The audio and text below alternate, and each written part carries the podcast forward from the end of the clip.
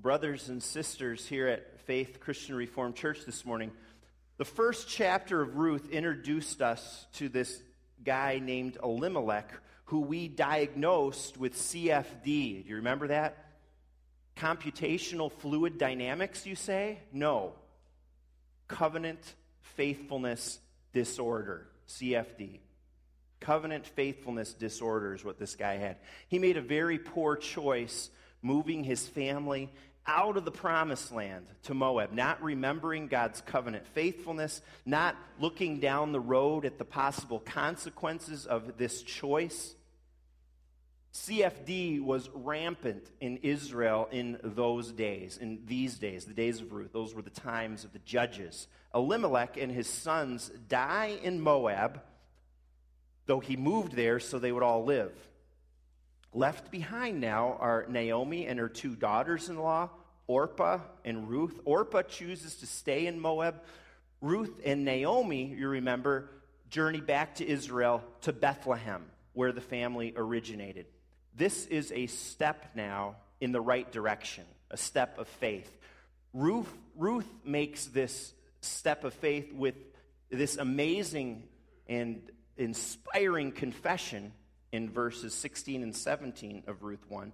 Naomi takes the step of faith too, but she's having a rough time of it. And when she gets back home, she wants the folks at home to call her Mara now because she's bitter. The Lord has dealt severely with her. Life's been rough. But yet, she's in a good place again because she is among the people of God. So, the situation where we pick it up now is that Ruth and Naomi are in Bethlehem, but they have nothing. They're broke. They're two women, two widows with no children in a, in a society where women are totally dependent on a husband or a father or sons for a home, for food, for living. The narrator, verse 1 of chapter 2, kindly ignores the fact that Naomi renamed herself to Mara, and he keeps calling her Naomi. And then we're introduced to Boaz. We read here, a man of standing. Another Bible translation says, a worthy man. He had some wealth. He was a good man. After the three guys introduced so far in this book, in the first chapter, we're finally getting a man to look up to Boaz. The, ma- the name means strength, bow. He's a manly man. We get the impression that he's a little bit older from Ruth 3, verse 10. He's not married yet, so he's single, he's wealthy, and he loves Jesus. Quite a catch. Boaz. Verse 2 Ruth decides to find some food. We're not sure if Naomi doesn't go with because she's too old or because she's kind of too depressed and bitter to do anything. But Ruth, at least, is not going to sit around waiting for food to come to their doorstep. She's got a plan. She's still taking those steps of faith. She's hopeful that there will be someone in whose sight she'll find favor, someone who's going to have a heart for her and her situation. She goes to glean in the fields, we read. Gleaning was Hebrew welfare or benevolence. And this is how God set it up. You can read about it in Leviticus 19, verse 9, and a few other places. The farmers were not supposed to harvest to the very edge of the fields, but they were to leave stuff on the edges for the poor, the widow, the immigrants. And, and then when they did harvest, they were, if some of the crop like fell to the ground behind them. They were to leave it right there for the same people, for the vulnerable in society. This was no handout. Those in need had to work. And we'll see that. Ruth will be working hard. But we see in, in these laws that God wants his people to look out for those in need. The impression we get, unfortunately, throughout the Old Testament is that not too many people paid attention to these laws to watch out for the vulnerable. And with this particular law, of course, the temptation for a farmer, for a landowner, is to harvest every little piece. So every scrap for yourself, because after all, that would just mean uh, more for you and yours. And as any businessman knows, every penny makes a difference. But God's way meant, and it means, looking out for those in need. It's, it's part of the command to love your neighbor as yourself. Farmers were to provide a dignified way for those who are hungry or homeless or broke to eat. Verse 3, in the middle of it, there's, there's a hilarious one liner that you might have caught. The hilarious one liner is as it turned out, Ruth found herself in the field of Boaz, but, but you, didn't, you didn't laugh when I read it. But it is, it is kind of a, a, one liner in this sense. That means, as luck would have it, or, or it just so happened that Ruth found herself here, or lo and behold, she ended up in this field. And we can imagine the narrator winking. Lucky for her, wink, wink, she made it to this field because it's so obvious that it wasn't luck at all. God was leading her. This was all part of God's provision and caring for Ruth and Naomi, his care, his providence. And that's a huge focus in this book providence. And we're going to really hone in on that in the rest of this chapter next week, Sunday morning. Now, back to Boaz, the landowner comes out. He checks on his workers, the harvesters. The Lord bless you. And they respond with, The Lord bless you. Does this look at all like your place of work? Does Boaz sound like your boss when you come in in the morning? Greetings in the name of the Lord Jesus Christ. And everyone from their desk waves, God bless you too. In, you remember in verse one, in chapter 1 we had this picture of a beautiful relationship between daughters-in-law and a mother in law. Very unusual and rare, rare, in the world when we, we joke all the time about tensions between, between in laws. We had that beautiful picture of, of people living before God in that way. And now, this harmonious picture between a boss and his employees. They're treating each other like brothers. And, and what it's doing, it's all pointing us to faithful living, and it's pointing us to hope even in the midst of this darkest of times for God's people, the times of the judges. Boaz goes up to the foreman, verse 5, points to Ruth, says, Hey, who is that? And actually, you read, he says, Whose is that? And that's kind of meaning, how does she fit in? Where does she fit in? Well, the foreman says that's Ruth from Moab. That's the outsider that came in with Naomi, remember? But she's been working hard all day, that's for sure. You can kind of imagine Ruth maybe noticing the foreman and the boss talking about her, wondering, what, what is this guy saying? Why are they pointing at me? Am I going to get kicked out of here? She doesn't have to be nervous for very long because Boaz comes up in verse 8 and he's very friendly, he's very kind, he treats her very well. He would have no idea that she might be interested in him. You know, if you think where the, the book is going, they are going to get married. She really wouldn't have any idea at this time that she'd be interested in him. That, that happens later. So that, that can't be why he's being nice. We get the impression that Boaz treats everybody this way. Stay in my field, hang out with my servant girls. Remember, Ruth, Ruth had no friends or family in this new country, and he's given her people to hang out with. These are good girls, stay with them. He tells the men not to touch her. What's that about? Well, I can't take credit for this next little bit here, but it, it, seems to be one of the first sexual harassment policies in history. A woman like Ruth, alone, a foreigner, she would have been in danger in those days. Boaz makes it clear nothing is to happen to her. Boys, you touch Ruth, I'm going to bury you in my field. And it's a big field. No one's ever going to find you there. You see, and I, I can't take credit for this either, but you see, Boaz is Old Testament. Boaz is Old Testament. He's tough.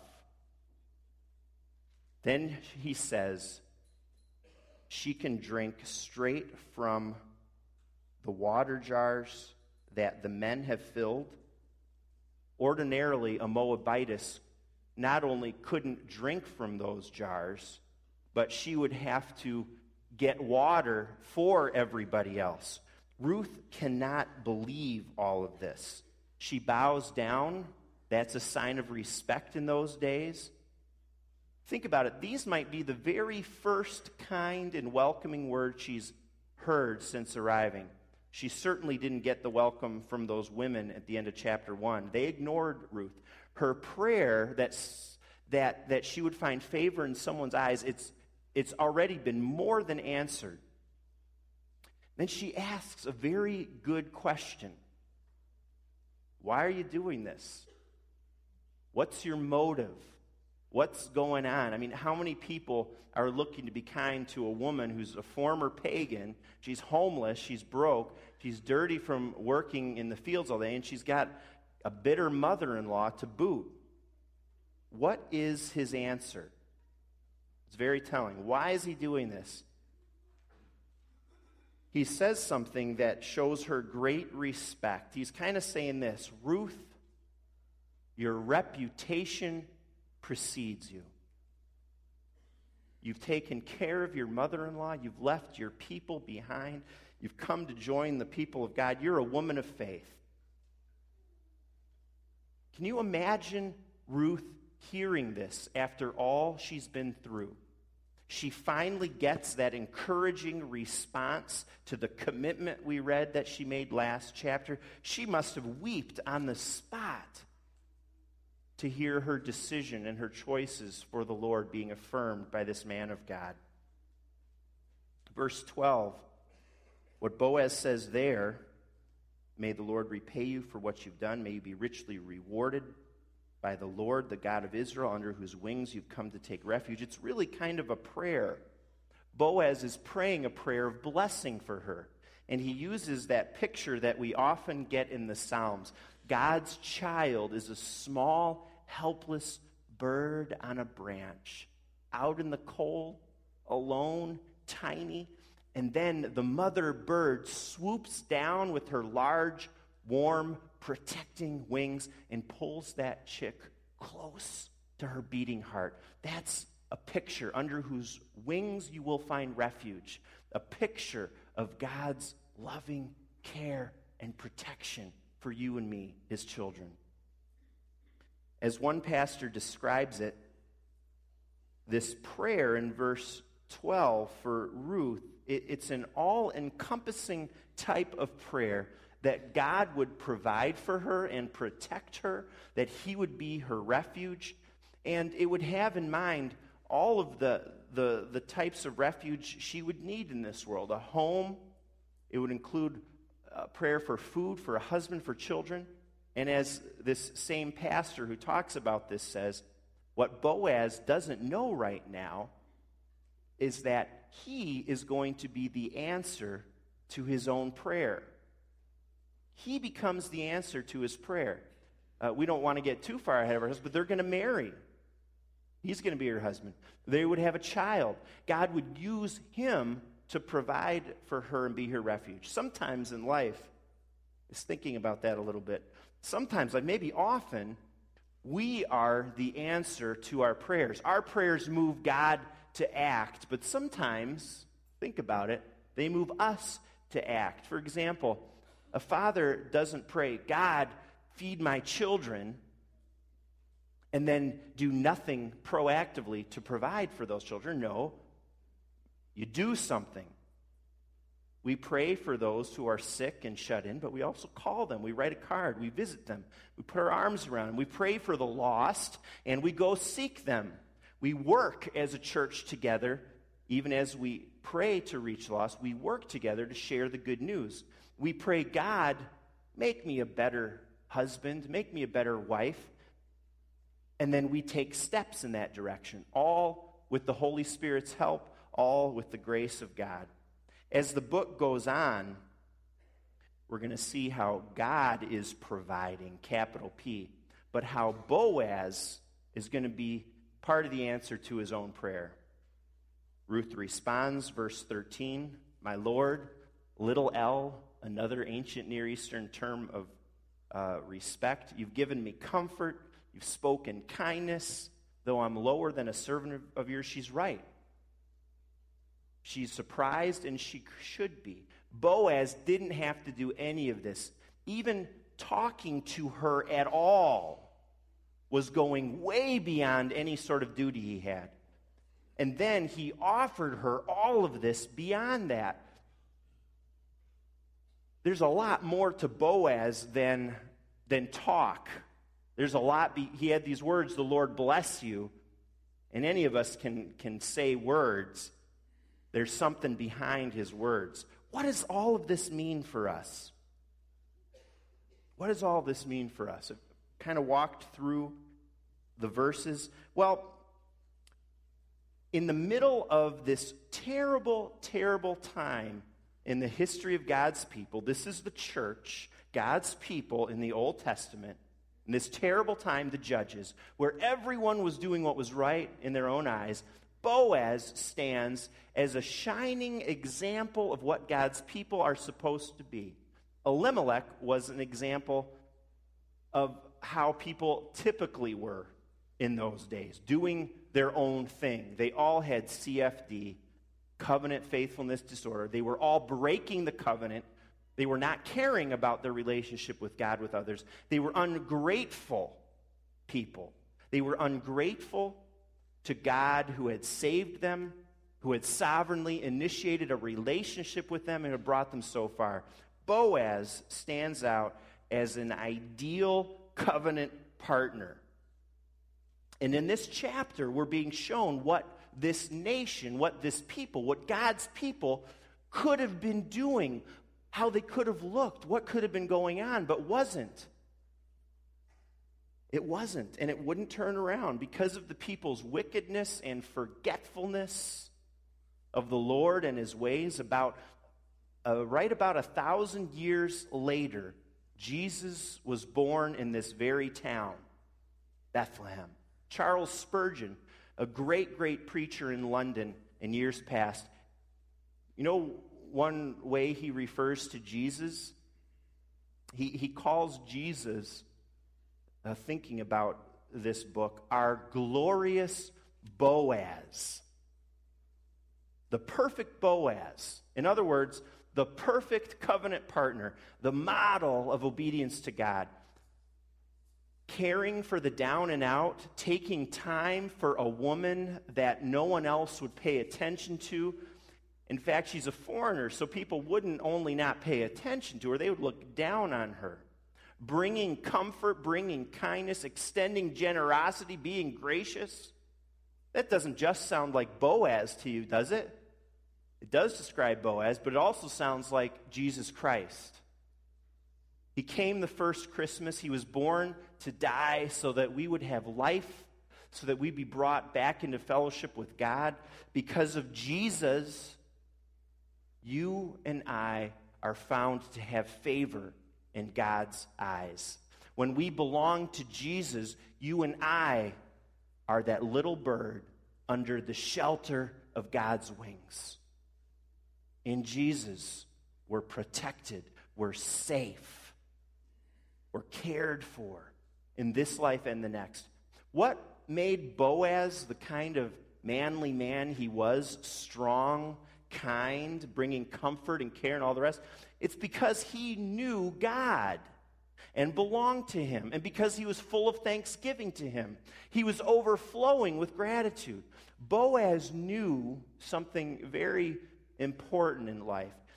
Boaz knew that he came to God empty handed with nothing, but that God filled him to overflowing.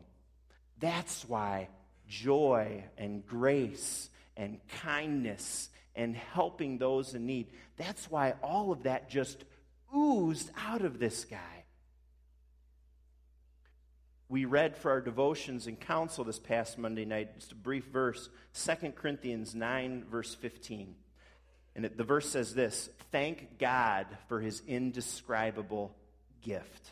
We talked about how thankfulness is to be the defining characteristic of the leaders of God's church, the elders and deacons. And it's to be the defining characteristic of, of every believer that impacts our attitude, our words, our actions, our outlook on life. And we gave thanks that night, as we did this morning, for all of the great things God is doing at Faith CRC. We gave thanks for the giving in these last weeks. Boaz, you see, he was overflowing with gratitude for the gift, capital G, to come, the promised Messiah, because Jesus was promised in the Old Testament. We live as faithful covenant partners today because we're overflowing with gratitude for the Messiah, Jesus, who has come. Different sides of the cross, same thankfulness, same overflowing joy and grace that we've received. I've got two action steps for us this morning in conclusion. Two action steps based on these verses. One, help the down and the out. Help the down and the out. God calls his people again and again to do so, to have a heart for the most vulnerable in society the poor, the hungry, the widow, the orphan, the alien. That's why faithful covenant partners care about something like abortion. Unborn children are the most vulnerable in all of our society. That's why we care for everyone who's vulnerable, everyone on the edges. Just as with the gleaning in the fields in Israel's time, we give of our resources to help those in need. This is not a side issue.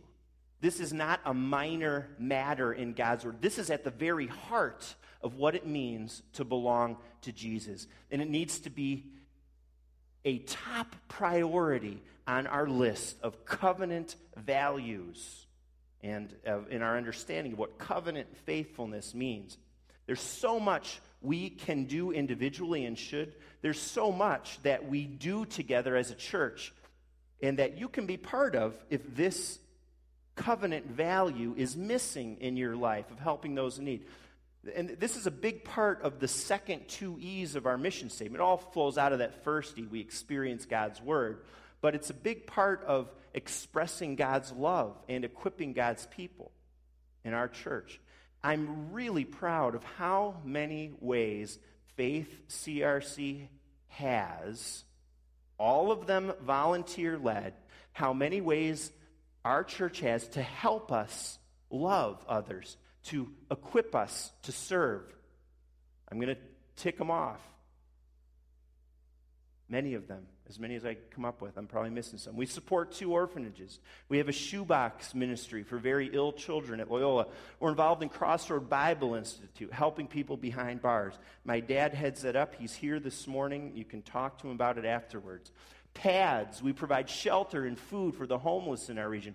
We visit the sick. We provide transportation to worship for those who are shut in, who can't get out themselves. This past Thanksgiving, we gave 16 full Thanksgiving meals to those in need through collaboration with Jewel Osco. We give generously, you heard it this morning, we give generously to our benevolent needs to help those in financial trouble. We had opportunity to give gifts to those who can't afford it this year with Angel Tree, with Giving Tree. We wrote Christmas cards to those in prison through Crossroad. Are you a faithful covenant partner? Are you thankful? Have you received the indescribable gift and you want to give in return? Well, are you, are you actively involved in caring for the vulnerable and caring for those in need? We need to just be looking out for people just like Boaz surveyed his field, he saw Ruth out there. We're to look for people to share our gratitude with. Think of how society would be transformed, absolutely transformed, if all of God's people were doing this. And the fact is, there are many examples of how places, communities are being transformed where God's people are being faithful two, and finally, a final action step. It's this live with 110 obedience to God. Live your life with 110 obedience to God. Go above and beyond for Jesus. That was Boaz, wasn't it? He not only followed the law with the gleaning thing, leaving crops behind for the poor, he went way above that by talking to Ruth. Looking ahead to verse 15, the rest of the chapter, we're going to see he did even more. He follows God's law, but he does much more. He understands the spirit of the law, he understands grace and generosity and how that's to be a big part of a believer's life. Sometimes in our obedience and in our living before God, don't you think, do you ever fall into this? You, you, you kind of just want to slip by. How, how little can I do? How little can I, can I worship? How, how, how, how can I get by? Instead of slipping by, let's go all out for the Lord. Let's go from how little can I do to how much can I do? How much can I obey? How much effort should we give? Well, what, what did God give us? Did God say, What do I have to do for these people? What do I have to do for these people down there? Well, clearly he didn't say that. Because what did God have to do? Nothing. We're sinners. We rejected God. We, we did our own thing. We did what's right by us, not caring about God. All instead, God went way beyond what he had to do. Talk about 110%. Talk about above and beyond, more than we can imagine. He gave his only begotten son to die on a cross for the sins of his people. If Boaz could give 110% in his day, think about us. The book of Hebrews talks about how after Jesus' coming, there's even more grace. So we're called and we can achieve more obedience. We're called to more obedience, more grace, more passionate living for the Lord. An interesting conversation with a local small business person in our community just this past week. He's not a member of this church. I happen to know he runs an excellent business, an excellent organization. I probed a little bit about that I, to find out how he did. He told me some things like this. I won't get into it too much. After some decades at it, he's still looking for ways to improve his business, he said. And he also makes the effort to explain to each and every employee why they do the things they do. He says, I'm never content with where things are at. They can always be better. That sounds like 110%. That sounds like above and beyond for the Lord. It sounds like Boaz. It sounds like our calling in all that we do because we've been given so much by our great and awesome God. We're reminded of God's gift. We're reminded of his generosity this Christmas season. And we're going to be reminded of it in communion today. As you see and as you accept God's indescribable gift, Jesus, today, May you, all of you, be empowered by the Holy Spirit to be a 110% covenant partner in every imaginable way in your life. Amen.